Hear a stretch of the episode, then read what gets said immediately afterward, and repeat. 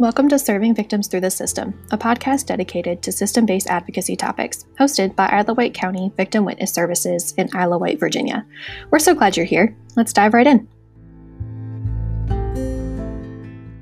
Hey everyone, thanks for listening. We got a great response from our last podcast where we analyzed a specific crime through a victim services lens. In fact, so much so that we thought it'd be a great idea to do the same for Teen Dating Violence Awareness Month, which happens every February. And last year, actually, my colleague and close friend Helene and I did a vlog focused on Teen DV Month with some common myths and insider tips for preventing and combating Teen DV. I'll make sure to link it so you can check it out after this episode. And additionally, Isla White Victim Witness did a blog post on the history of Teen DV if you want to check that out too for anybody who prefers to read rather than watch people talk or listen to people talk. Also, as a quick note, you might typically hear domestic violence referred to as DV. However, in the context of this episode, teen DV means teen dating violence. I just want to point that out for anyone who might hear teen DV and think it stands for teen domestic violence. It doesn't because teens can't fit the technical definition of domestic violence unless they're experiencing it from a parent or guardian. We describe this a bit more in detail in our blog post. That's why I mentioned it. I mean, you can definitely make sure to go check it out and learn a little bit more. So anyways, this episode, we're going to take a look at a very recent and still ongoing teen DV case. Um, here is a trigger warning for you. This episode will discuss teen dating violence, intimate partner violence, and homicide. Since this case is currently ongoing, I don't have much to report on the court specific front, and there's probably also a lot of information that hasn't been made public to protect the integrity of the case. So I'm just going by what I was able to find available on the internet. Just kind of keep that in mind as I'm talking about the case. But I do want to point out that the available public information can still be beneficial to understanding Teen DV and analyzing our community responses to it. Let's talk some statistical background first. Teen DV is highly prevalent. In fact, the CDC has done multiple studies to come up with the following stats on their website. So 1 in 11 female and 1 in 15 male high school students indicated they'd experienced physical dating violence at some point. 1 in 9 female and 1 in 36 male high school students indicated they'd experienced sexual dating violence at some point. Additionally, 26% of women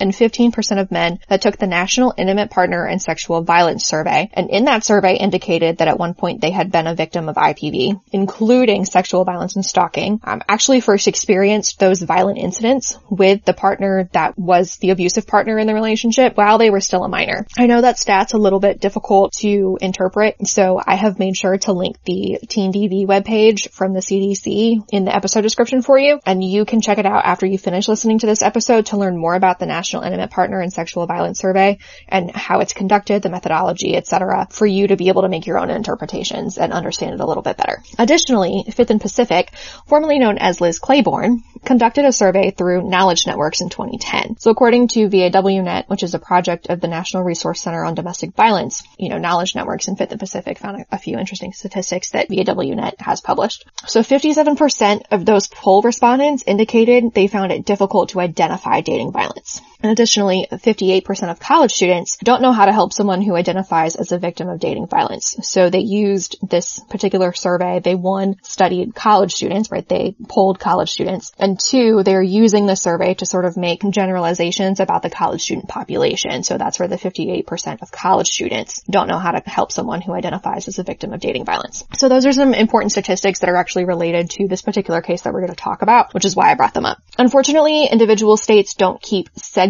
statistics of teen dating violence, so I can't find too much about teens experiencing DV in Virginia, but if the national numbers indicate anything, it's that our teens are experiencing DV in ways that we never expected, and those behaviors can actually later translate into adult IPV. Regardless, teen DV is serious and can result in highly fatal consequences, such as in the case of Morgan McCaffrey. So, Morgan McCaffrey lived in Montgomery County, Pennsylvania, just outside of Philadelphia. And actually, like if you look on a map, depending on how far out you zoom, you might consider it part of Philly. I made the mistake at first, but after doing some more research, I found out that she actually resided in one of the counties that borders on the city limits. Welcome to urban metro areas. I do this all the time when I, am looking up for things and I realize that, oh, it looks like it's in New York City. And then I zoom in and I find out that it's actually in Yonkers or something. I don't know. So just kind of keep that in mind. It's not metro Philadelphia. It is suburban Philadelphia right outside of the city line. So anyways, Morgan had just graduated from a private school that is located in Northeast Philadelphia.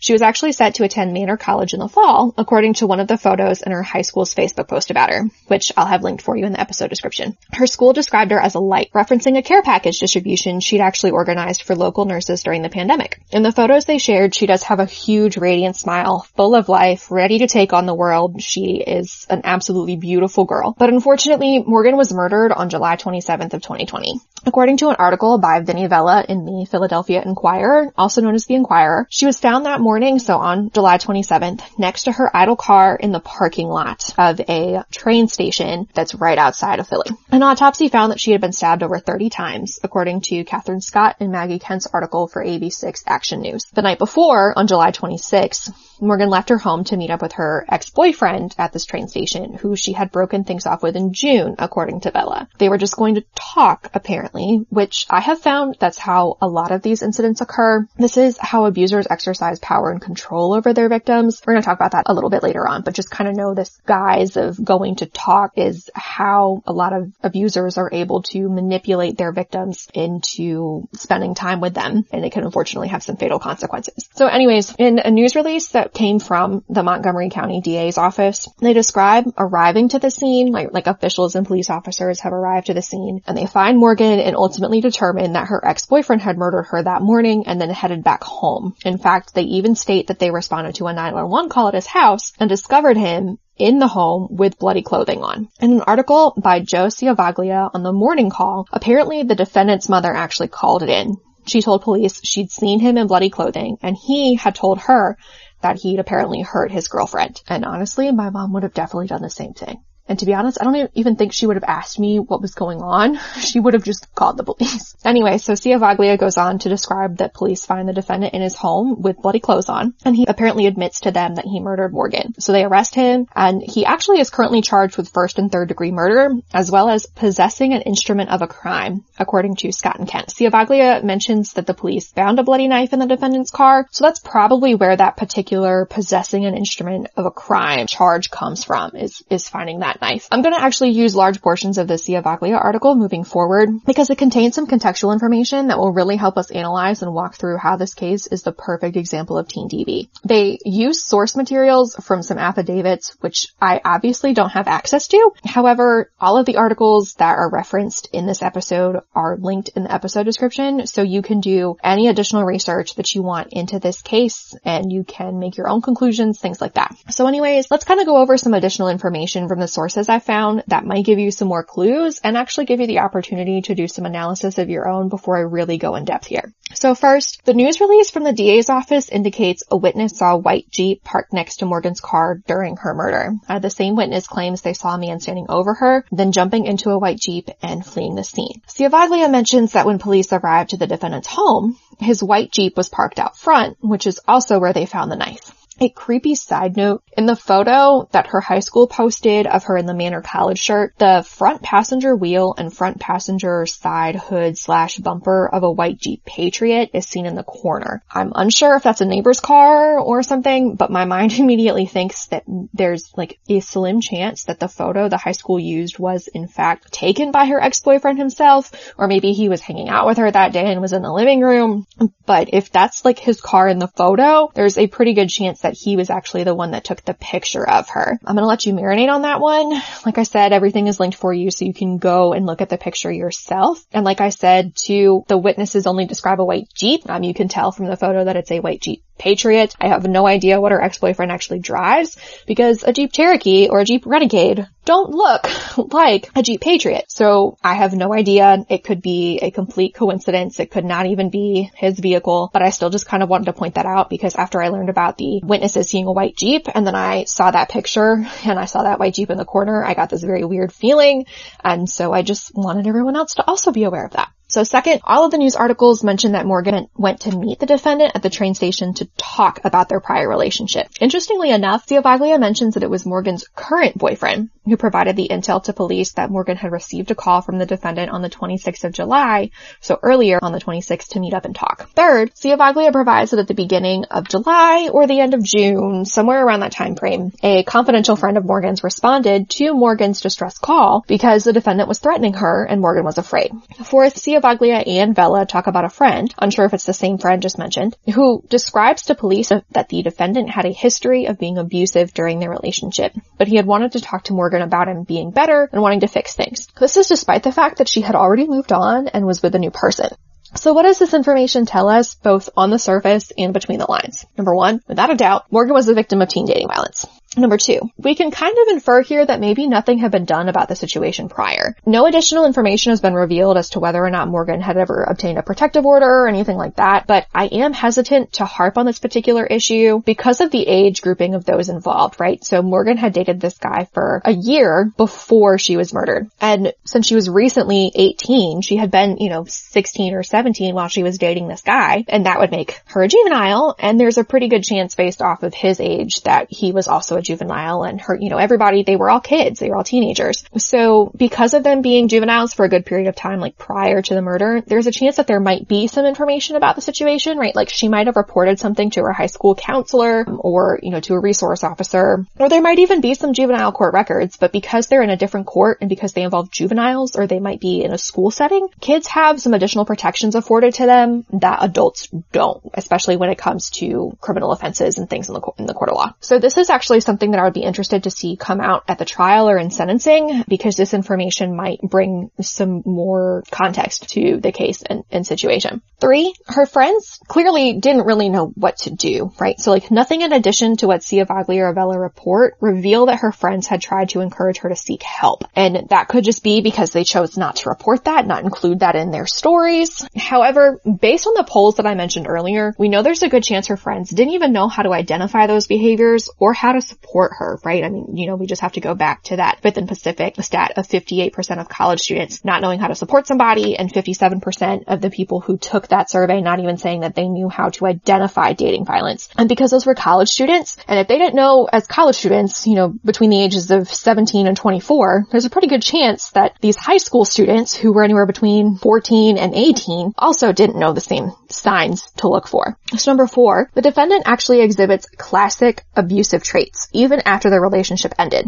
It's very common for abusive partners to manipulate their victims into spending time with them. So because we always want to see the good in people, and because many DV victims believe their partners just need some help or encouragement or that they can even fix them, they can easily fall prey to an abuser's tactics, especially if they've been in the relationship for a while. So this is also what leads me to believe that Morgan and her friends hadn't really alerted other adults to what was going on, and that Morgan really wasn't in contact with a local DV shelter or program. Otherwise, there might have been a support system there to discourage her meeting up with her ex-boyfriend, and she also might have even had a safety plan available. Unfortunately, her ex-boyfriend's motives, whatever they were, were successful, right? He was able to get her to that train station to talk to him, and whether or not he went in there with the intention of killing her, that's to be determined based off of trial. And the only reason why I mention that is because there's this additional detail that I think is really important that we're going to talk about right now, but it's not something that hasn't really been brought up, and I don't know if it's because no one's really made the connection or because it might be something that's going to be expanded on in trial or sentencing. But I'm really interested to talk about Morgan's new boyfriend and the timeline of it, right? So we often see where abusers become excessively violent or that the violence escalates to homicide when the person or persons that they were abusing start to move on. Typically, it happens when prior partners get new partners. So in stalking cases, we'll see where stalkers realize, oh, you know, this person that I'm stalking, they have a new boyfriend. They will actually go and start stalking the new boyfriend or they will escalate their violence with the person that they are stalking because they're upset and angry that the person that they are stalking has a new boyfriend or girlfriend or, you know, another romantic partner. That's not them. So abusers, they're so invested in power and control that they wreak havoc after finding out that they've lost the opportunity to control their victim because the victim has found someone new. And so because of the timing between their breakup and Morgan's new relationship, right? So like she had broken up with him in June and then at the end of July she's murdered. And so after she breaks up with him, you know, within a month, month and a half, she's dating someone new. I'm intrigued to know if that was the catalyst to her ex-boyfriend's rage. However, I want to make it very clear that this does not negate her victimization in this. She is perfectly entitled to moving on and finding someone else to be with, even if it's a month later, right? It could have been two days later after breaking it off with her abusive ex-boyfriend. And it's that's perfectly fine, right? Because she deserves to be with someone who is not abusive. And so she is not to blame for her ex-boyfriend's actions against her. I want to make that very clear because I don't want anyone to think that this is her fault, right? She is not responsible for her ex-boyfriend abusing her and she's not even responsible for going and meeting up with him, right? We have to acknowledge that, like I said, that is a tactic that abusers use. And because victims want to see the good, right? And it is the cycle of abuse, right? It is the cycle of power and control that happens. And lots of DV organizations can explain this in more detail, provide some more stats to really dive deep into this. I could do a whole episode about this particular subject, but it's very important to understand that she does not have culpability in this situation, right? She went there with the, she did not know that he was going to kill her. She went there with every good intention to talk to him, even if in the back of her mind that she knew there was the potential for violence, she probably thought that it was going to make herself safer and all of her friends and family safer if she just went and talked to him. And so I, I still want to make it perfectly clear, right, that she is entitled to moving on and finding someone else to be with, and she is not to blame for what happened to her in any aspect. So with all that said, now let's talk about how Morgan and her friends and family could have actually benefited from better understanding teen dating violence. So first, early intervention. In 2011, the Department of Justice released an article from Dr. Bruce Taylor and his colleagues about a teen dating violence program in New York City middle schools. So this particular research found that dating violence was decreased by about 50% in the schools that had um, teen dating violence prevention programs. So if Morgan and her friends had learned to spot the signs of dating violence in middle school and stuck with those signs throughout high school, then she might have never even dated the defendant or she'd have gotten help much earlier.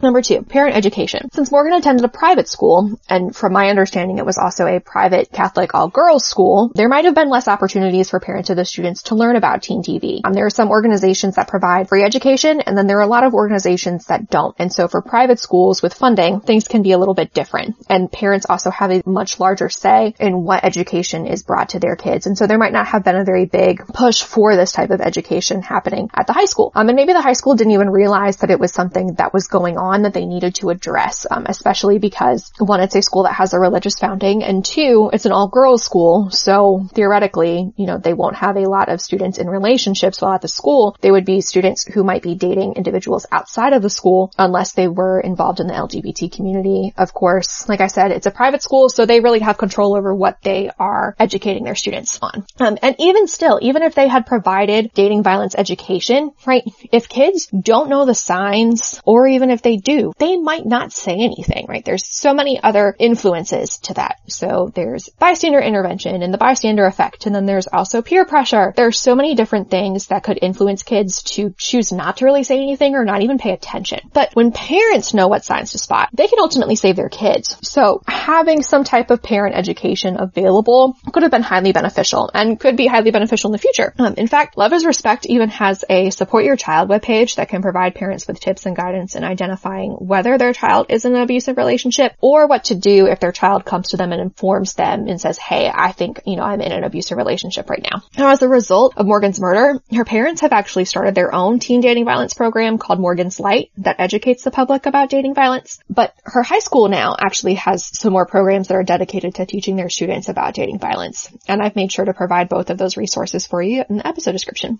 So for those of us in the field, what can we continue to do that will hopefully save others from experiencing what Morgan did.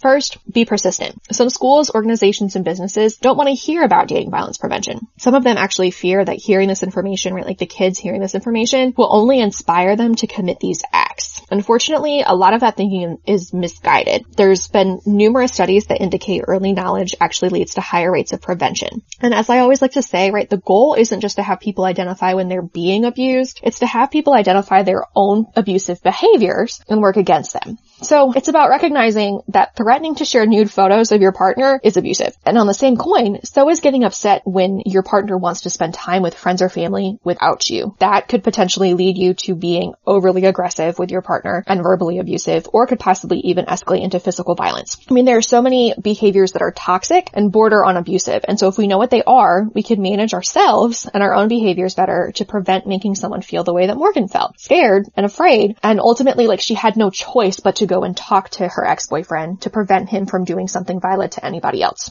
And so second, we can provide information. This is one of the reasons we started the podcast. Different people absorb information in different ways. Some prefer to watch videos, so we have a vlog. Some prefer to read articles, so we have a blog. Some people prefer to visit links of statistical reports or scholarly articles, and those of us who are very critical thinkers and love to kind of know the methodology about things, which I'm kind of, you know, telling on my nerdiness here, but we provide links to fact sheets on social media to abstracts of articles to statistics that are published by the Bureau of Justice Statistics. There are so many different reports out there and there are so many different ways and mediums that can provide information and they're gateways to having a better education and being better informed about subjects. So as long as we're providing correct information and we're acknowledging that we need to do better or that we might need to have some more updated information, things like that, and we're doing the right thing. And last and most important, we need to support teams who come forward. Society has a knack for dismissing younger generations. When teens don't feel like people are listening to them or take them seriously, then they won't come forward when something is truly wrong. We always hear people saying, well, why didn't they say something? And the answer is usually one of two things. Either they weren't educated, so they couldn't identify what was wrong, or they felt disempowered because of prior experiences and didn't think they'd be supported or believed. When a teen says they think they're being abused by their partner, don't shoo them away or dismiss their concerns as just something all teens do in relationships. I have an unfortunate news flash for you. So chances are, if you think some of the abusive behaviors are normal for teens in relationships because it was something that you experienced with your first few partners, you are actually a survivor of teen DV. And I know that that can be very difficult to wrestle with and coming to that realization can cause a lot of unresolved trauma to come to the surface. So I always want to recommend to parents that if they have made this realization, speak with a counselor because it can go a long way in uncovering these past traumas and helping you learn to effectively cope with them. And then you can in turn better support your teen or any teen that comes forward to you saying they are experiencing teen DV or that they're a survivor and they've made this realization that since this relationship has ended, they've gone back and they've taken, you know, that toxic relationship or abusive relationship quiz on BuzzFeed or something and they have realized that they were in an abusive relationship when they were 15 and they come to you, you can encourage them and you can empower them and use your own story as a way to do that.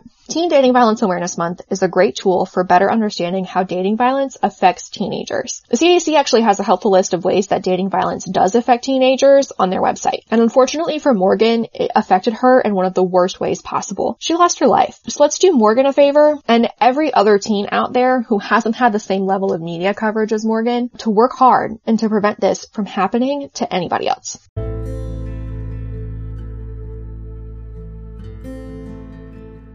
Thanks for listening to this episode of Serving Victims Through the System. We hope you enjoyed our conversation. If you did, make sure to send us a message and share this episode on social media while you wait for our next one.